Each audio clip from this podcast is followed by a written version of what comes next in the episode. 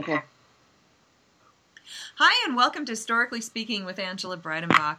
My friend, who has been a great friend of mine for many years, is a wonderful family historian and genealogist.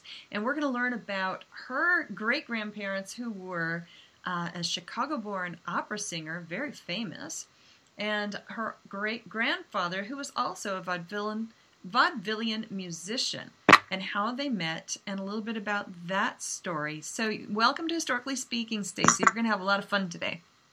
Well, thank you, Angela. And I wanted to ask you about Henry Hunt's original last name. Can you give us a little background on that? Sure. Um, Henry's father's name was Simon, and he came from Finland over here to the United States, and they came through New York. And when he got over through Ellis Island, they changed the name from Hurnanen, which was H U R N A N E N, to Hunt, H U N T. And they felt that it was a shorter and easier to pronounce name. Which is possibly very true. so now you told me Letha Gladetsch. Um, do you know the ancestry of her last name? Sure. They also they came from Finland. Her father so. was Fernando and or Ferdinand in some cases on uh, census, and he came from Finland. That's really interesting because I know later on in your family history, uh, Mexico comes into play, so that that's going to be kind of interesting. But now, Letha, um, was she an alto or a soprano? You know, that part I had never received, um, except for there was a little clip that I found, a newspaper clip that was published in the Chicago newspaper about 1900, and it did say that she was a soprano. Woo! So cool. that I was able to get that little piece of information, uh, but I wasn't ever really sure until recently. What's really fun about this Victorian era stuff in Chicago is, is I recently wrote a book that was set in the Chicago World's Fair and music kind of played a part. So it's kind of fun for me to like go back there with you and your family. that is fun. I know. And it's like, so, you know, if anybody out there uh, wants to read a little bit about the Chicago, the Victorian era, and the World's Fair was in uh, 1893. So Letha would have been a 10 year old, and she likely would have attended the World's Fair there. And Absolutely. Uh, yeah. So Blue Ribbon Brides, grab your copy, and that way you can learn a little about Letha's uh, childhood days. so, how did they meet? How did Letha Gladetsch and Henry Hunt meet? Do you know? Well, I do have some knowledge of that uh, through some documentation and some documents that I have. But they met in vaudeville while they were performing. Uh, Henry was a musician. He used to play different types of um, horned instruments and guitar stringed instruments, and he could play any kind of instrument with him and his partner Garden, Mr. Garden. And so they were performing. And Letha's brother John was also a, mus- a musician. And so they met with John, and John introduced Henry to Letha. Ooh. So, so John... that was kind of a fun little story that they. yeah. they. And there's there's actually some written documentation that I have on that when they had met. So kind of interesting. Um, my uncle John had documented some things in his journals about them meeting. Wow. And now, are these your grandparents or your great grandparents? My great grandparents. Great grandparents. Okay, that's fantastic. Okay, so just as an aside, your great grandmother was born in 1883. Same year yeah. my grandfather was born. And we are the same age. that's true. That's funny. That is really, isn't that ironic? Wow. That is. Okay, so um, now tell me a little bit about their careers. Yeah, she was married in 1903, but around uh, between 1900 and 1902, I believe that she was Miss Chicago. I have some documents that say, and I have the picture that says when uh, she was Miss Chicago. I think it was it was between 1900 and 1902. Nice. Yeah. That's really cool. And having been Mrs. Montana, that makes it really fun for me. right. Right. I just wanted to throw that in there for you. I appreciate it. Well, not only that, but it um it gives uh, it lends to, to the fact that she was a beautiful talented woman but it also gives us something that we can track down that there's some concrete evidence that of this person's existence. And that's you know one of our genealogy tips of the day for folks listening out there that if you can track something because you know of a title, um, whether it is a beauty pageant title or a title that was maybe European uh, nobility or royalty. These are things that are factual that you can track down and you can find out whether this is real within your family's history. And it gives you the ability to put evidence into your, your genealogical tree. So, because these are things that are in the newspaper, pretty easy to find in the paper. So that's, That's right. That's pretty cool. So, where did you find those documents? I was able to find some of those documents online, but also my uncle, um, their grandson, had a treasure chest, I called it. It was an old sea chest, and it had a lot of the pictures and a lot of the documents within that chest. And so I went to his house and I was going through it, and I found all these really great pictures of Henry and Letha and of their career. And along with that, there was a playbill of them uh, of them playing together on the playbill, and then there was also a couple other things such as um, the receipts and things um, from from Henry, because Henry. So Letha and Henry were in Chicago at the turn of the century. They got married in 1903, and they had uh, two sons throughout while they were in Chicago. One of the things was that Henry also opened up the first motion picture movie house and they showed a playing of the volcano. I think it was Mount St. Helena erupting. Uh, Mount Vesuvius. Some it was a volcano erupting at the turn of the century, and so they had that. And he had a receipt that I received from 1909 that is the Motion Picture Movie Industries Union, and he paid a dollar for his union dues for that year. Oh, once again, fantastic evidence to build out the life of this ancestor. Where was his movie theater at? His movie house at? It was in Chicago. In Chicago. So he had the first movie house you think in Chicago? Yes. Oh wow. And so there's we have some documents and some pictures and some historical evidence. So it was it was pretty fun to see that. So they after it was it was after the birth of their children somewhere between 1912 um, and 1915, they moved on to California and moved out to California. And Henry uh, got out of vaudeville, still played a lot of musical instruments, but he became a postmaster general for um, one of the post offices in Los Angeles. Oh, once yeah. again, fantastic documentation available there. Right. And so one of the cool things was that they were rebuilding the post office, and in 19 it was in 1942 that he retired, and he had um, taken the flooring from the from the post office, the old post office, and it was made out of teak, and he made a xylophone out of it and played it at his retirement ceremony. do you so, have I, I is do you have any photo of that? I never. I do. I have, like I said when I was talking to you last week there's um, between the previous move that I have, a lot of my stuff is still in boxes somewhere. But I do have a picture of him, a newspaper article actually from the Los Angeles Times that has him as playing the xylophone at his retirement ceremony. Oh my gosh, made from the teak wood of the floor? Yes, that's what the article said. Oh my gosh. All right. So, um, uh, this is uh, this teak xylophone. Do you know anything about what might have happened to it?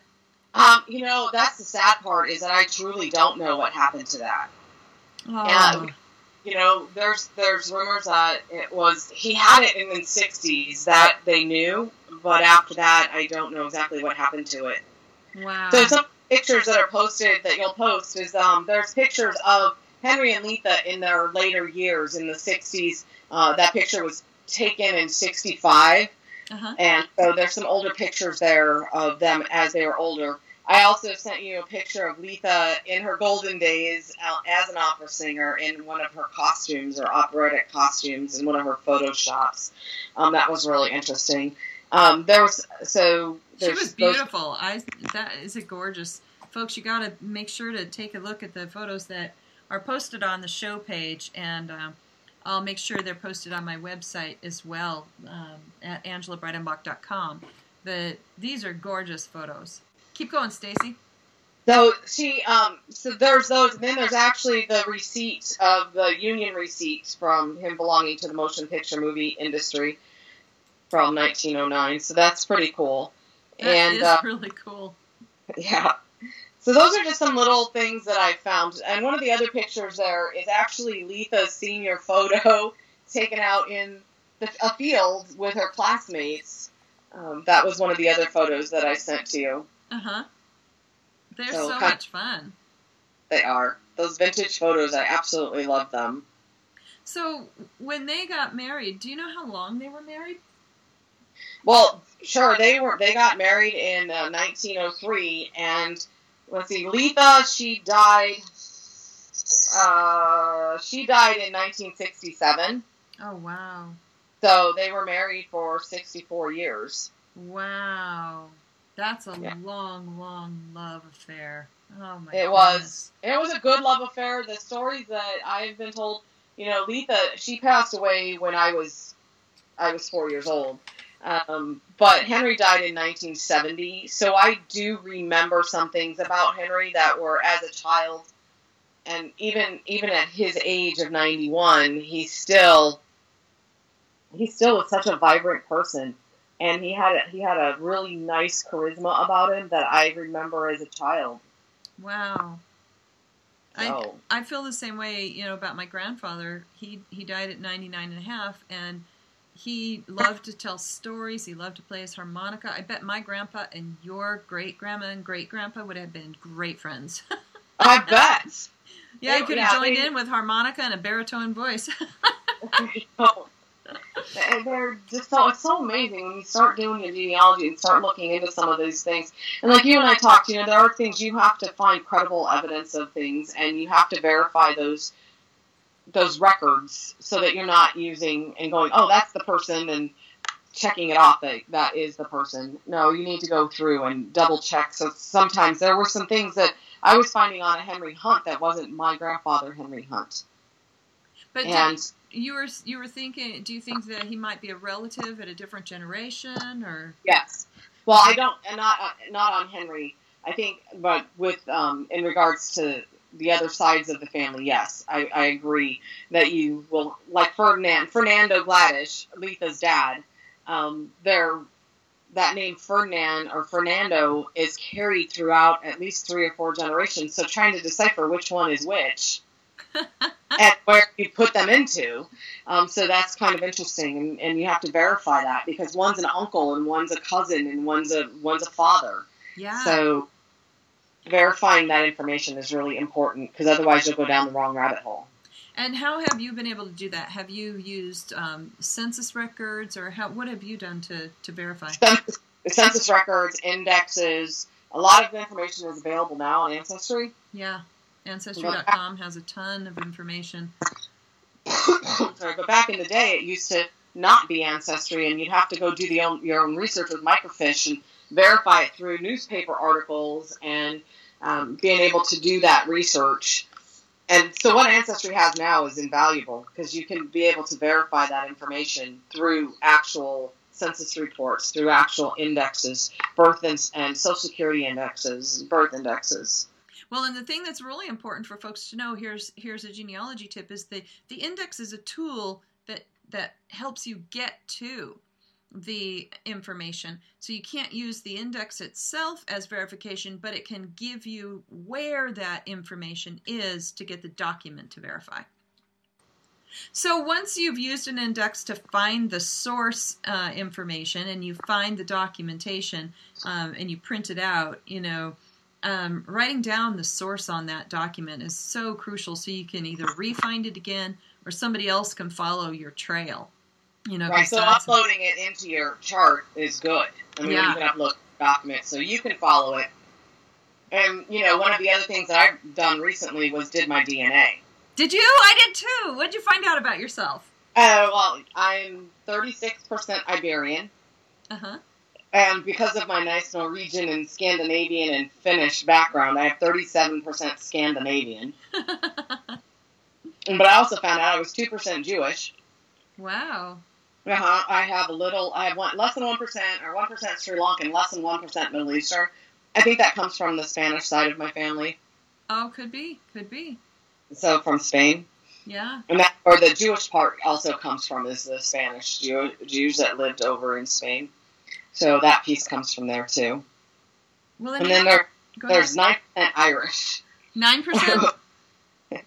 Did you say nine nine percent Irish? Nine percent, yeah.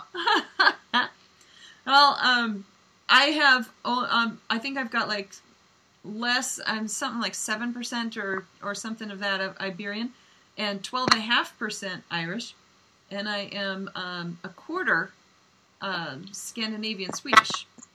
Nice. Yeah, so that was really interesting. You know, um, no Jewish, but you know, there's there's some other fifty four percent of like the Great Britain and and Scotland and uh, area. So that's that's really cool. It's interesting to have fun learning what people have learned from their DNA, um, and and what you have in common. And the other part of that was finding out that a sibling could have their DNA done, be you know directly descended from both the same parents, and their percentages could come out completely different. I thought that was really fascinating. That is fascinating. You only, in taking some of the uh, DNA classes through the genealogy degree that I'm doing, you only get um, your own individualized um, DNA sources from your parents. So you inherit certain DNA things because of uh, however it was that God designed it, um, but your sibling does not inherit the exact same things. So um, if you, the more siblings that take these DNA tests, the more well-rounded the information actually becomes. So it's kind of interesting because you may inherit, like you said here, 36% Iberian, and you said 2% Jewish. Well, your sister maybe inherits um, 10% Jewish and um, 26% Iberian. You know, so you start to, you know, and that's just a silly example, but you start to fill out this much more holistic view of your family with the more people that take the DNA test. Oh, interesting. Yeah. So I'm encouraging my family, my sisters, to take it. I found, and then through Henry and Letha's line, through the DNA, I have actually found a um, basically a cousin, second a second cousin. Through that, she's my she's our age, Angela, and then oh, wow. um, her mom was a um, daughter of one of, of my grand of my grandfather's brother. So it was, it was just a really interesting story when I had a stranger send me an email saying we're related. I was like, "Who are you?" And then I found her, like that kind of thing. So it's kind of cool. It is very cool. So mm-hmm. tell me, did Letha and Henry go through any difficulties that you know about in their in their love affair? This long, not long that I know of. It was just they were always holding hands, and that was one of the things throughout talking to relatives that knew them, my aunts and my uncles that are my dad's generation, because my dad has since passed. Um, they were always holding hands, even in the '60s. You know, right before she passed away. Um, it was every time you saw one, you saw the other. Oh wow! Always together, and it's such a great little story with them. And seeing the other pictures that I have seen of them together, just the look in their faces at each other was incredible. They had this great love story, meeting, you know, at the turn of the century in this Victorian time frame of music and so, um, do you have any other um, stories that came down through your family about Letha and Henry? their their deep love for one another. That has to be such an amazing thing for your family.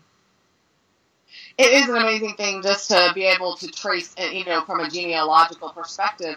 When you're looking at finding just those little pieces every time you find a newspaper article about one of them or about both of them, you know, or what was a great thing was my cousin. She was a backup singer for Hoyt Axton.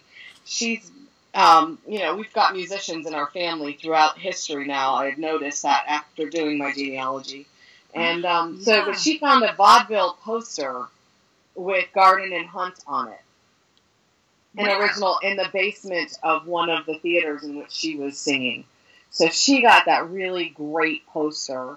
And, you know, so finding little things that are random, like the randomness, so you find these posters. I'll find a newspaper article about Letha when she was in her. She was 18 years old and on her own and going and doing over in Europe, singing in Europe and coming back to the wow. United States. You know, you find these little articles and it's kind of cool. And then you'll find something about Henry, and then you'll find something about Letha. But they were always they always seemed to be together. And they when they toured the United States, they toured together. Oh wow! You know, um, when you said she went over there at 18 and sang in Europe, I when I was looking up my own grandmother on Ancestry, I was looking for just a little more information. Um, and so, you know, you can put in some of the searches. Well, my grandmother's name, once she was married, was Maybelle Nelson. I found a woman named Maybelle Nelson in, uh, I want to say it was 1953, who got on a ship and went to Norway. And I'm like, was there another Maybelle Nelson? uh, same age and why would she be doing that? Was that my grandmother or was that some other similar named woman? I'm now on this quest to find the mystery of who was this woman and why would she go off? why, why is somebody in my line going over to Norway? yeah. Um, when her she was first born from Sweden, you know that kind of a thing. But um, we don't realize how common it was to actually go back and forth across the ocean um, you know, in ships and things like this to, to do business, to do these kinds of things. Because even now, the expense of flying in an airplane can really hold a lot of people back from extended travel. And yet, it's so much simpler than it was back then. But they still did it, and it just it amazes me. So, do you know? Did she do like one tour in Europe, or do you do you have record of that she did it multiple times, or do you know that? I don't know that. I just I have found the one record of her going to Europe. There's actually, I think it was in one of the Chicago newspapers about her when she returned. Wow. Did it say anything uh, other than the social side of her returning?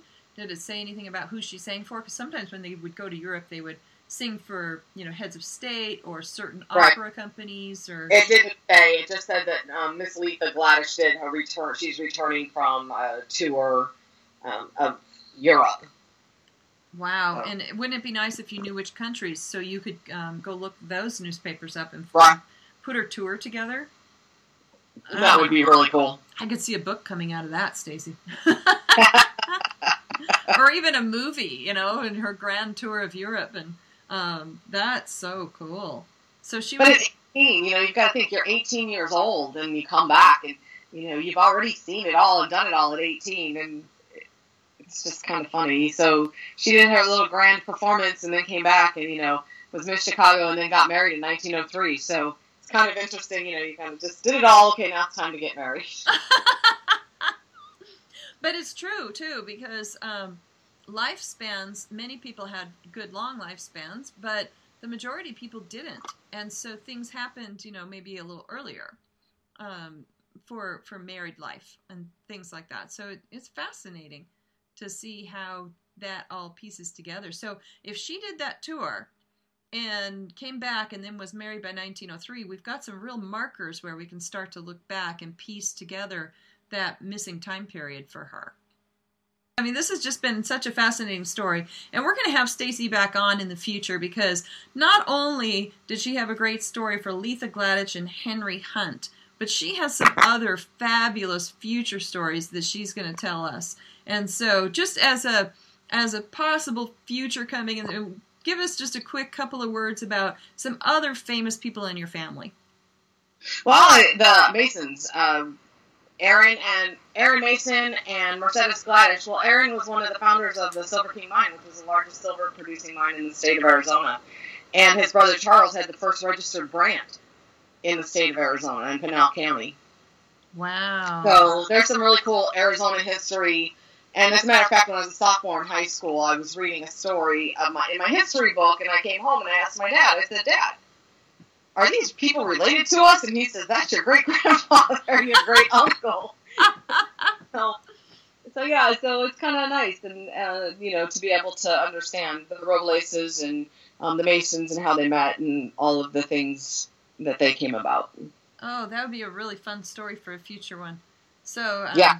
I'm going to give Stacie her homework here, and um, you you got a couple of months, and we'll have you back and uh, see if you can piece together a great story for us about um, Aaron Mason and his brother and any of their wives, you know, and love stories in there. And uh, let's get some Arizona history going. That would be a blast. And by the way, that's where Stacie and I met. And uh, I will tell this on the air. I moved into an apartment after moving back from Spain, and I had two little tiny tots, and it was Christmas Eve and Stacie was the apartment next door. She came over to see if she could help and found me crying. And she said, "What's wrong?" And I said, "I don't even have a Christmas tree or Christmas dinner for my family." And Stacie brought it all over. And that was how we became friends. Funny. Dragging a full Christmas tree full of ornaments. I know. I can't believe you drug that down the sidewalk. but it, I do believe it now when I listen to the great love that your great grandparents had for one another. I think they instilled um, that kind of a deep love for other people in you. And I'm grateful to have had you for such a good friend for so long. So, Yeah. thank you, Stacie, for being with us. And folks, when you um, look, when you listen to this, make sure you look up the pictures that we'll put up there. And if you're related to um, Stacie, uh, if you have any idea that you might be related to these people she's talking about, you can contact me, and I'll help you get in touch with Stacie so that you can find out if your genealogy tree, your family tree, branches into hers. That would be a fun thing too. So thanks for being with me today, Stacie, and um, I'm just really grateful and looking forward to hearing the rest of the stories that come from your very interesting family. Thanks, Ange. I will talk to you later. Okay.